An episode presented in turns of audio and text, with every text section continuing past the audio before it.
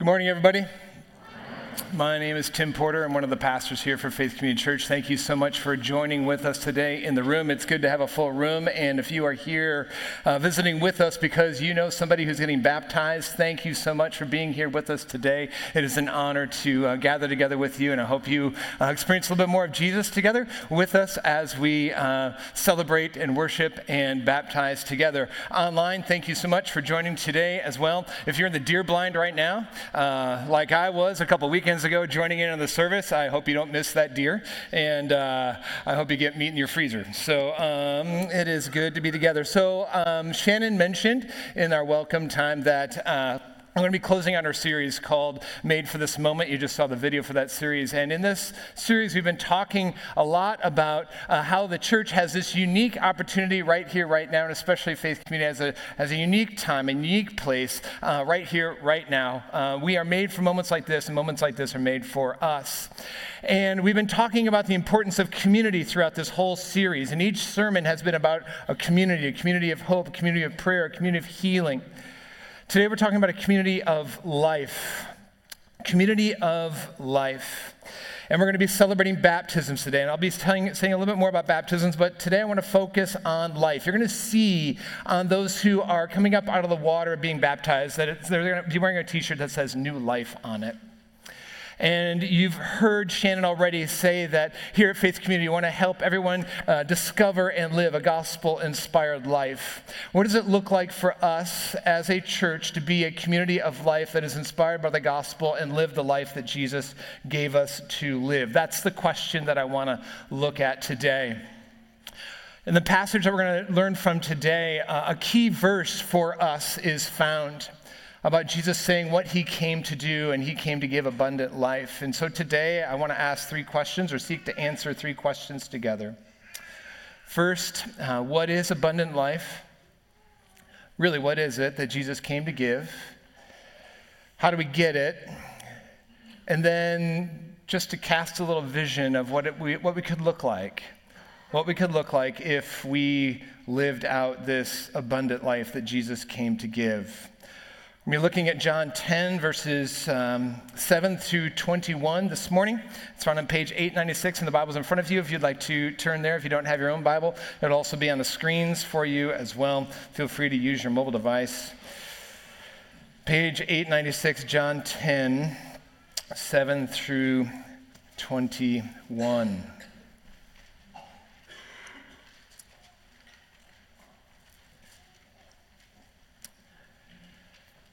So Jesus again said to them, Truly, truly, I say to you, I am the door of the sheep. All who came before me are thieves and robbers, robbers, but the sheep did not listen to them. I am the door. If anyone, anyone enters by me, he will be saved and will go in and go out and find pasture. The thief comes only to steal and kill and destroy. I came that they may have life and have it abundantly. I am the good shepherd. The good shepherd lays down his life for the sheep. He who is a hired hand and not a shepherd, who does not own the sheep, sees the wolf coming and leaves the sheep and flees, and the wolf snatches them away, snatches them, and scatters them. He flees because he's a hired hand and cares nothing for the sheep. I am the good shepherd. I know my own, and my own know me. Just as the Father knows me and I know the Father, and I lay down my life for the sheep. And I have other sheep that are not of this fold. I must bring them also, and they will listen to my voice. So there'll be one flock, one shepherd. For this reason, the Father loves me because I lay down my life that I may take it up again. No one takes it from me but I lay it down on my own accord. I have the authority to lay it down, and I have the authority to take it back up again. This charge I have received from my Father. There was again division among the Jews because of these words, and many of them said, He has a demon and is an insane. Why should we listen to him? And others said, These are not the words of one who is oppressed by a demon. Can a demon open the eyes of the blind? This is the word of the Lord. Thanks be to God. Now, as we begin today, I just want to start by asking you a question, and don't say it out loud. Don't say your answer out loud. I just want you to have this answer in your mind as we look at this passage. What would it look like for you to have an abundant life? Like, if somebody were to ask you, Are you living an abundant life? Would you say yes or no? And if you said no, what do you think you need in life for it to be abundant?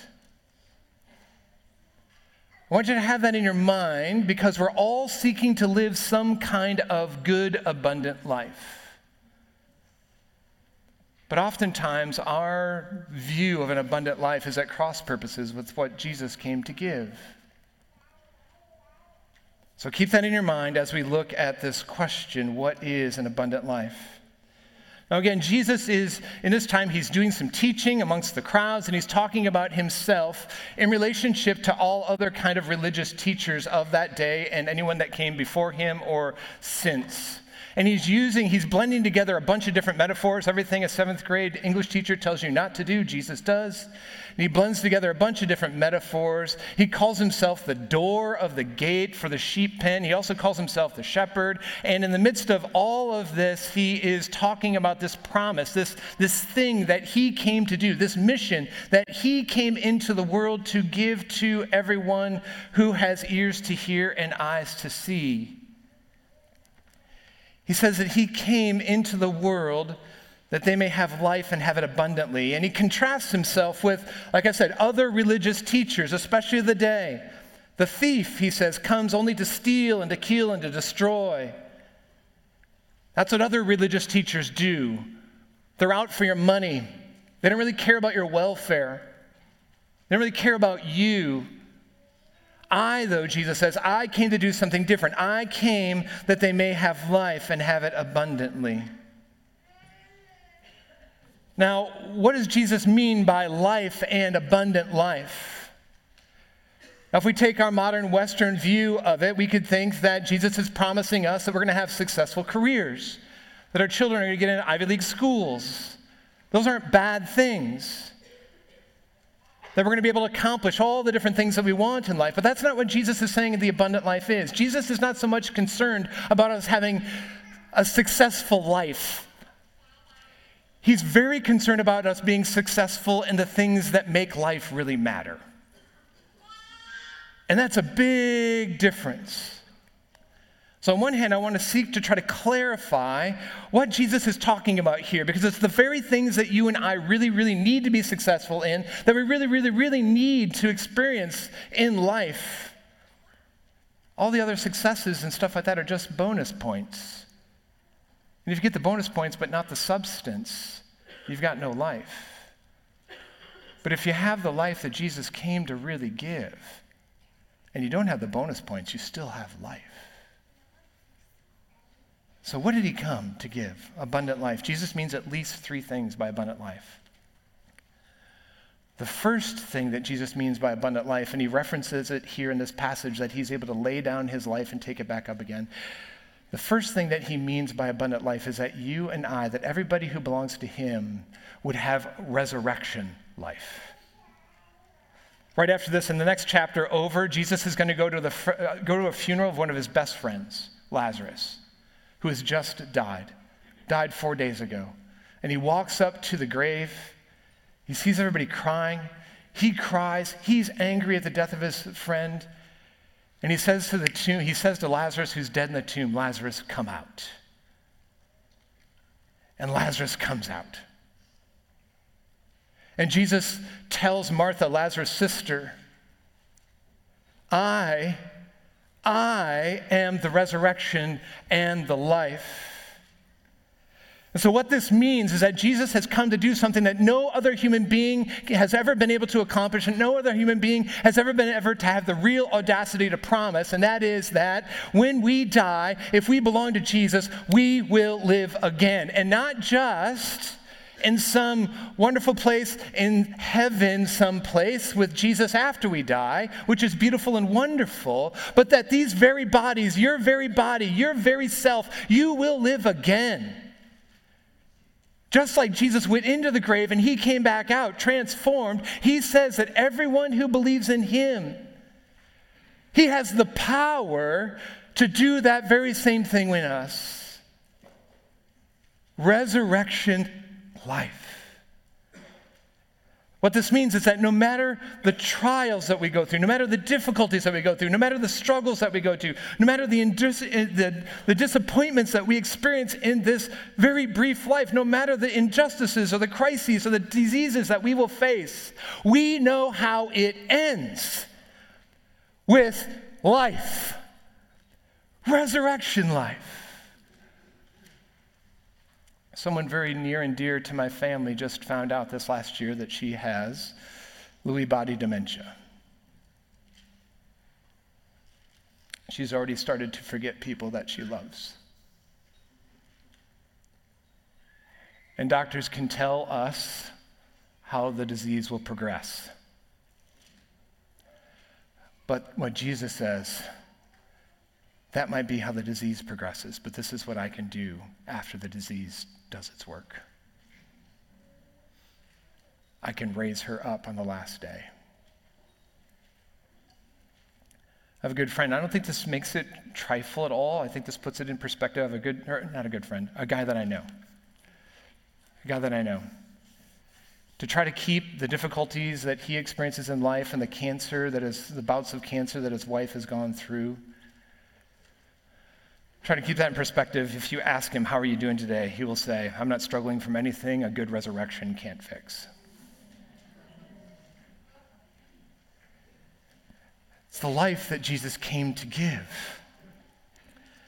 Now, Jesus' abundant life is not just something that's out there in the future, it's a life that we can experience and have right here, right now. Another way that Jesus is talking about life and having it abundantly is that you and I would actually have a vital, real, personal, unique relationship with the living God. Jesus says this in John 17, 3. He says, And this is eternal life, that they know you, the only true God, and Jesus Christ, whom you have sent. It's a relationship with the living God, to know God, the very God of the universe, to know Him and to be known and loved completely and fully by Him. This is why you and I were made. We were, na- we were made for relationship with the living God. And Jesus has come Jesus has come to reintroduce us to that relationship and to bring us into that relationship and to take care of everything that needs to be taken care of so that you and I can be in that harmonious relationship with the living God. I just met a, a guy a couple weeks ago who's in a real crisis situation. And we started to talk. And he was wondering if I could meet with him just regularly sort of as a pastoral relationship, somewhat as a friend relationship. It's sort of mussy. But as we were talking about getting together and what we wanted to try to do together as we met, I asked him, Could you tell me what's your relationship or what's your history with God been like? He said, Well, I've been religious at times, really religious once. I even got my mom back into church. I said, just so you know, that's great. But I'm not interested in gathering together to try to help you become more religious. What I'm really deeply interested in is gathering together to help you cultivate a relationship with the living God. And there's a difference there. Jesus has come to create things and, and teach us to do things that are religious, right? We gather together for worship, we're going to baptize, and he does some things that are, have religion to them. But at the core of it, in the midst of all that he's given us to do, what he wants us to do, actually, what he came for us to do, is to actually have a real, vital relationship with him. Not to be religious, but to have a real, vital relationship with him where we hear his voice and we know his voice and he calls us by name. Do you know Jesus in that kind of way? Do you know God in that kind of way? There's people in this room I know that are still wondering intellectually is God really there? And it's really important to work through the intellectual side. I've done that myself as well. But you need to know that God's not somebody that we can prove in a laboratory. We just can't. We can't disprove him either, but we can't prove him. But God's not there for us to prove or disprove him. God's there to be known, to really, truly be known. The other people in the room that I think you have a relationship with Jesus that's similar to a relationship like that you have with George Washington. You believe he existed, he's an important figure in history, and he did some really remarkable things. And thank God that he came and existed. But it doesn't really matter to you fully if George Washington ever really lived. It doesn't really change your life that much. Is your relationship with Jesus like that? Because that's not the kind of relationship that he came to give. It's a daily, moment by moment, knowing Jesus, living in relationship with him sometimes harmoniously because we're following his voice, other times there's discord and we are able to come back in relationship with him, but it's always in relationship with him. If you're like one friend who came up to me after a service one day, said, I don't know what you're talking about. I've not experienced what you're talking about a relationship with God. Please come up and talk to me right after the service or come to the prayer room. We would love to introduce you to Jesus and what it looks like to live a gospel inspired life in relationship with Jesus. The other way that Jesus talks about life is that we learn to live, we learn to live the way that Jesus lived. We get Jesus' heart. We start to care about Jesus' priorities. It's the right here, right now, new way of living in relationship with everybody else around us that looks more and more and more and more and more and more like Jesus. It's humility in the place of pride. It's generosity in the place of selfishness. It's forgiveness in the place of bitterness. It's gentleness in the place of harshness. It's self control in the place of indulgence. It's patience in the place of a quick fuse. It's tenderness in the place of prickliness. It's wisdom in the place of foolishness. It's reconciliation in the place of fighting. It's boldness in the place of timidity. It's trust in the place in place of worry. It's compassion in the place of indifference. It's hope in place of cynicism. It's prayer in place of complaining. It's grit and perseverance in the place of quitting. It's love in the place of envy. And that's just scratching the surface. That's the kind of life that Jesus says you and I were made for. And he's came he came so that we could learn how to live that kind of life with him at our center. How do we get it? Now, Jesus' original audience was filled with shepherds. I don't know any shepherds. Anybody here know any shepherds? I'm, I'm being sorry. Okay, good, good. Yeah, we got one. Oh, thanks, Lynn. Yeah, we've got one, right? So, shepherds are a unique breed. And they work with sheep that are a unique breed of animals as well. And Jesus, when he's talking about the shepherd and sheep and using all this imagery, he is tapping into a very strong theme in Scripture. In some ways, there's a story of a lamb throughout all of Scripture. Some of you know the, uh, Psalm 23 The Lord is my shepherd. I shall not want. He gives me everything I need. A powerful, powerful psalm. Now, when Jesus is tapping into this, he calls himself the Good Shepherd. And it's actually repeated twice. Verse 11, I am the Good Shepherd, and then verse 14, I am the Good Shepherd. What's all this imagery about the sheep and the shepherd all about? And Jesus is not just picking up on something, and he's not just picking up something. He's like, ah, you know, I wonder how I can describe the relationship, it's, what, what our relationship is like. I think I'll choose sheep. No, God's, Jesus is letting us know that God has designed sheep for a specific reason to teach us something about our relationship with Him. And if you've been around pastors for some time, you may have heard pastors talk about how sheep are dumb and stupid. There's some leadership books, church leadership books, that talk about how sheep bite back and how sheep stink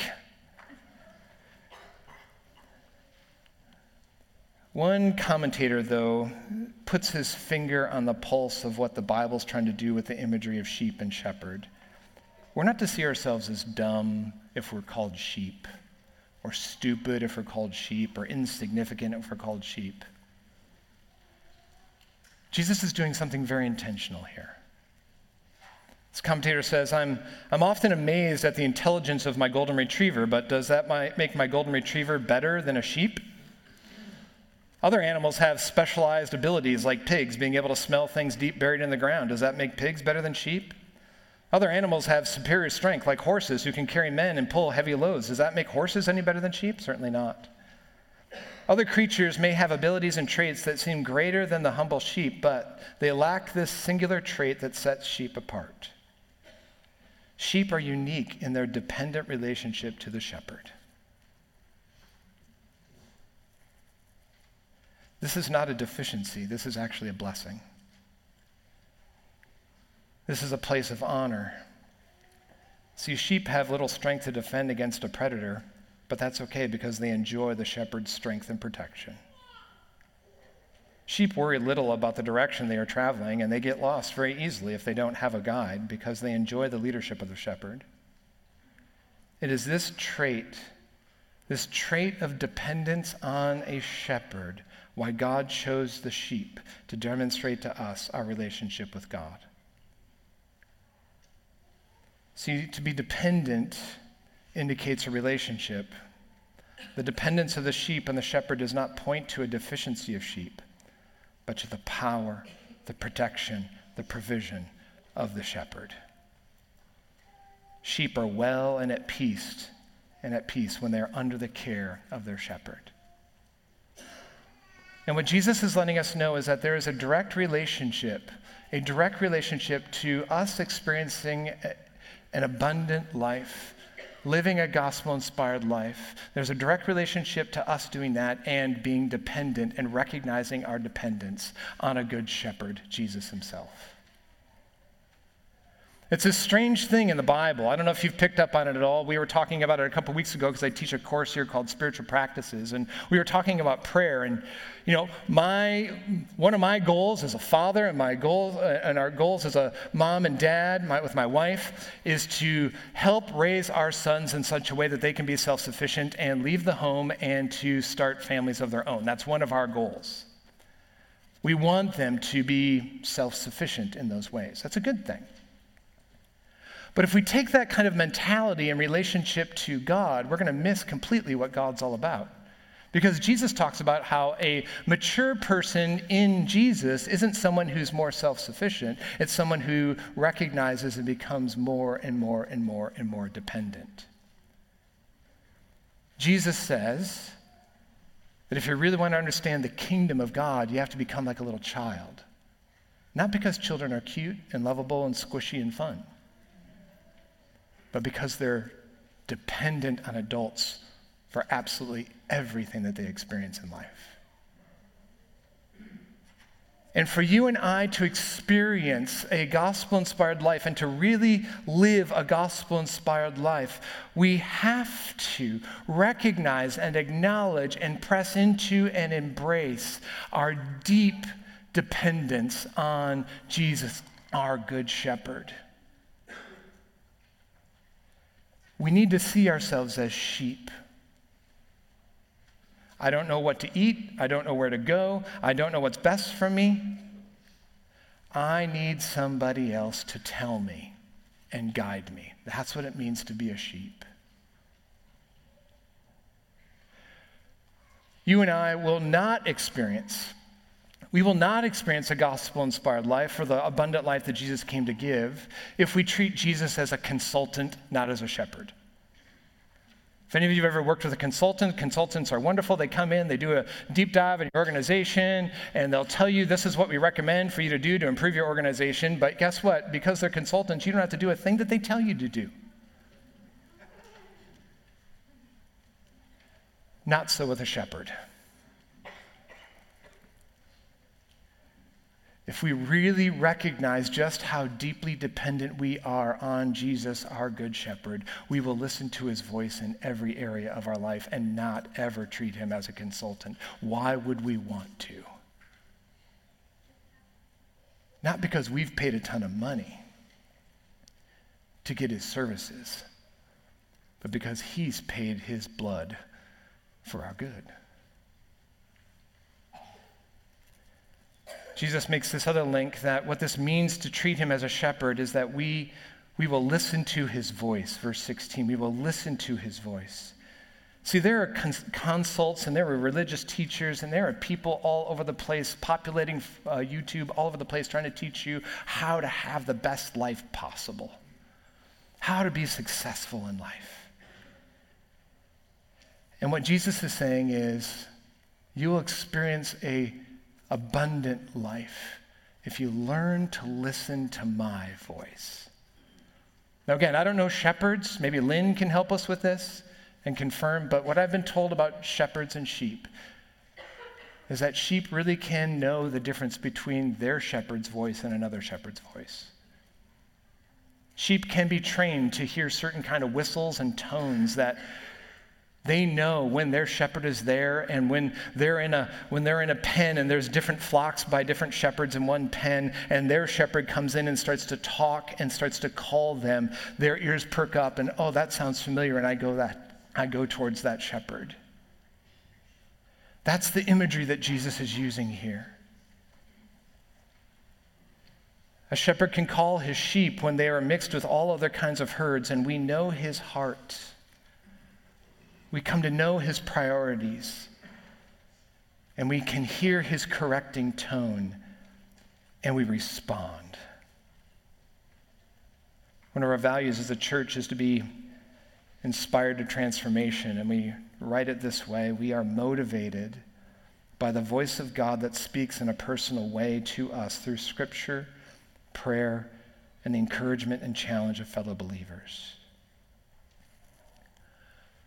I love that we're talking about this on the same day that we're doing baptism because, in one way, what baptism represents, it represents a lot of different things, but one thing it represents is the simple act of Jesus tells me to be baptized in following him. And so I'll do it. I might not understand it all, I might not know all about the significance of baptism, and, but this is what he tells me. And so I'm going to do it in taking registrations for baptisms, we ask people to fill out a form online and we ask the question, why do you want to get baptized? And it's, it's so encouraging to hear all the different stories, but two that just I want to reference here. One person getting baptized this morning says this I'd love to take this step, this step to share that I've given my life to Jesus and believe him to be Lord and Savior. I was baptized as a baby and I grew up in a Christian home, and the Lord truly captured my heart at a young age, and I've been in awe of Him ever since. He really is the center of my daily walk and my guide through all things. I desire to live a life that brings honor and glory to God and want to live, want to listen to His calling that we should be baptized as a believer once we put our trust and faith in Him. Just simple listening and following. One person wrote this just beautifully simple. I would like to be baptized because God words tells me that that's the next step in following Jesus. We listen to his voice. We know his voice. And we do what he calls us to do. And one of the questions I have is for you and for me as well is that there any place, like right here, don't raise your hand, don't shout out loud, this is reflective again. Is there any place in your life where Jesus isn't your shepherd right now, where he's simply your consultant. Finances, sexuality, any relationships, work.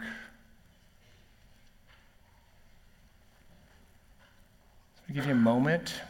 If something comes to mind, just silently right now in your heart, just tell Jesus about that and say, Jesus, I recognize you've been my consultant. Please forgive me. I want to follow you as my shepherd in this area of my life. And do what he asks you to do.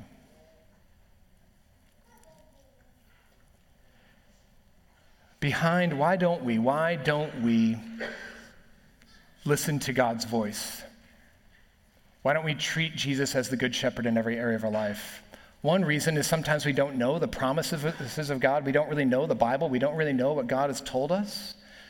So I just want you to know if you're in that spot where you're just like, I just don't know what Jesus has to say. Okay. Join a missional community with us. We get together twice a month. We read the Bible together. It's a great place to get to know people, to get to know people, belong, and read and apply the Bible to your life. Anybody can come no matter where you're at. You can go to our website, you can link up to a missional community in that kind of way. The other is more spiritual. When we're resisting the Good Shepherd in some place of our life, it's usually because we don't really see that Jesus is good. At least that's what's going on in my heart. I don't really see Jesus as good in this area. I want to do it my way. I think my way is better. I think this person's way is better. I'm going to do it this other way. And what Jesus tells us, he reminds us in verse 14 and 15 I am the good shepherd. I know my own, and my own know me, just as the Father knows me, and I know the Father. And I lay down my life for the sheep. One of the things that's helpful to me when I'm in a battle of whether or not I'm going to listen to Jesus as my consultant or I'm going to listen to him as my shepherd, is I remind myself would a consultant give their life for me? Because I want to listen to somebody who really has my best interests at heart. And if I ever wonder, and I do, when I wonder, I come back and say, Jesus is the one who lays down his life for me. Why would I not listen to him? Why would I not?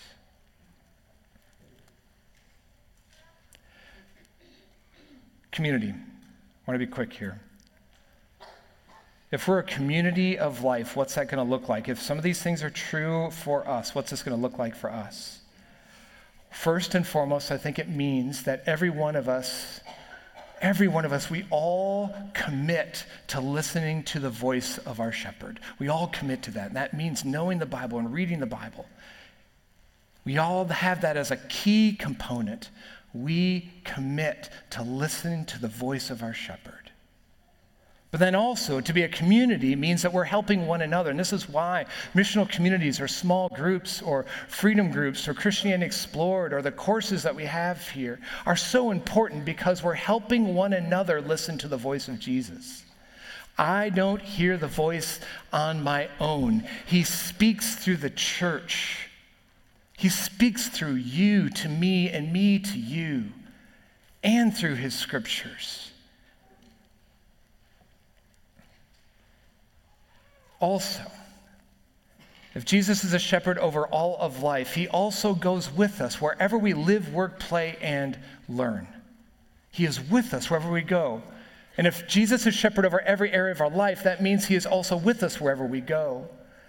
And you and I have this great and unique privilege of introducing more and more and more and more and more people to Jesus that would never hear about Jesus had you not been friends or in relationship with them. Talked to a friend this week. He told me a story. A guy from Faith Community. He's a sales manager at a larger business in the Twin Cities, and has a new employee that just joined his team in the last year. So he's been meeting with her and training her in on how to do sales as they do sales at their business. In the last couple months, um, she got pregnant, and she let the team know that she was pregnant.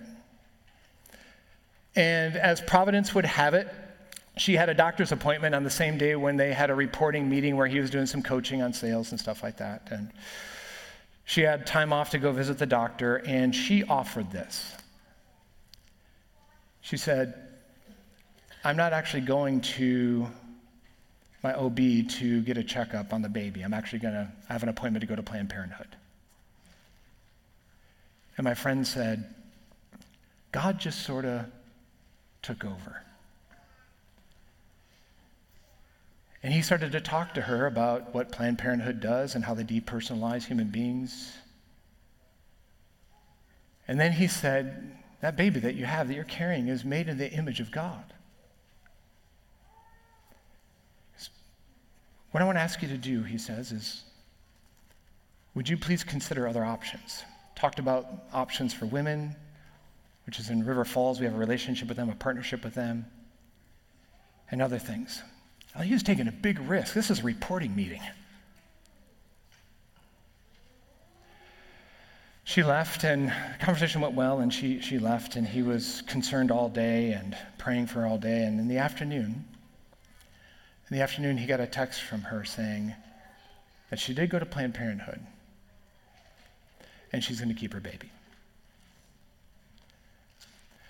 Now, I tell that story because here he was in a reporting meeting, and he's listening to the voice of his shepherd, who has a really, really big heart and compassion for other sheep without shepherds. And now he's talking to her about what his, his shepherd is saying. He's being obedient to the voice of his shepherd, and she is learning to listen to the voice of a good shepherd. And I also mention that because right here, right now, it can seem as if the culture is totally against any kind of religion, all those kinds of things. But I also want to say that I have never seen a time like this at Faith Community, and I've been here since 2001, where more and more and more and more people are interested in knowing who Jesus is. Like, really knowing who Jesus is. And you and I have this wonderful opportunity to introduce people to our Good Shepherd. Because as a community, we're not just about trying to help one another follow Jesus as our Good Shepherd. We want thousands more to experience Jesus as their Good Shepherd. Like I said, I've been here since 2001 at Faith Community, and this last year, especially in next generation, but not just next generation ministry, we have experienced something that is utterly unique in my history here at Faith Community. This last year, we have seen over 22 kids and students say yes to Jesus in our ministries. Some of them are getting baptized today. It's a beautiful thing to see. We actually probably have more. So the 22 plus is sort of like a conservative number because we've been able to follow up with each one of these students and kids and say, Did you really give your life to Jesus? Tell me more about that and talk with them. But a couple weeks ago, we had 29 students raise their hand, 29 kids raise their hand, say, Yes, I want to follow Jesus. This is an amazingly unique time for us. This is, we are made for this kind of moment.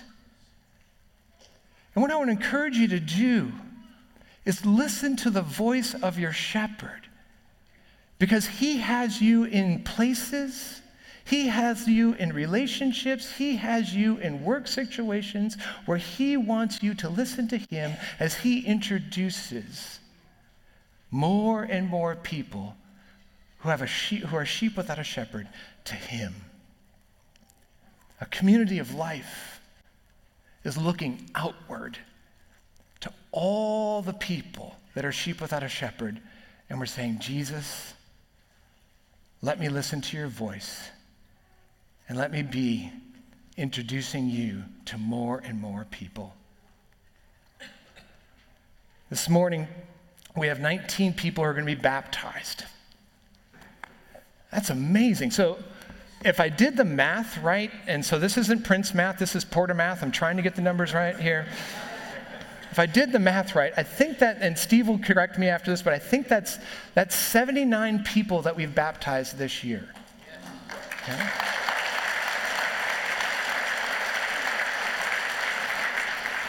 That's more than double than last year. And again, that's not, I mean, God's doing something. And what I'm trying to say is let's just keep up to what He's doing and not get in the way of what He's doing and celebrate what He's doing because He's doing something utterly unique at this moment. Let's keep it going. So if you're here for baptize, if you're here for the first times uh, for a baptism, um, welcome again. And we do things just a little bit differently than maybe what you've done before. Uh, baptism's a really big deal to us. It's, again, it's one of my favorite times of the year. Um, and uh, we believe that Jesus, what Jesus teaches is that whenever, one, whenever anyone repents, Jesus says that angels celebrate and throw a party in heaven. And so, what we try to do on Sunday morning when we do baptisms, we try to compete with the noise that they make in celebration in heaven, okay? Or at least join in, at least join in, right?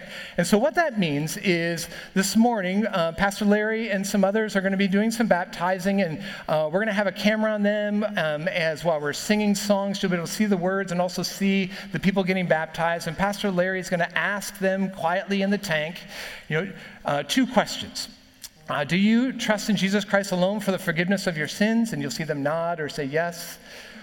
And then say, and do you promise by his grace to follow him all the days of your life? In other words, to live the gospel inspired life. And they say yes.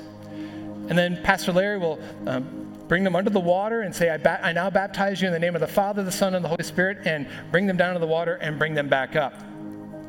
Now, when they come up, every person that comes up out of the water, we jump up out of our seats if we're able we jump up out of our seats and we just start to clap and cheer and celebrate new life.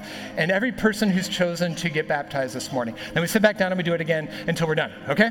So, again, what I say is you haven't done your squat workout today, you'll get your workout in today. Uh, turn your Fitbit on and you'll, you'll be tracking the calories, all right?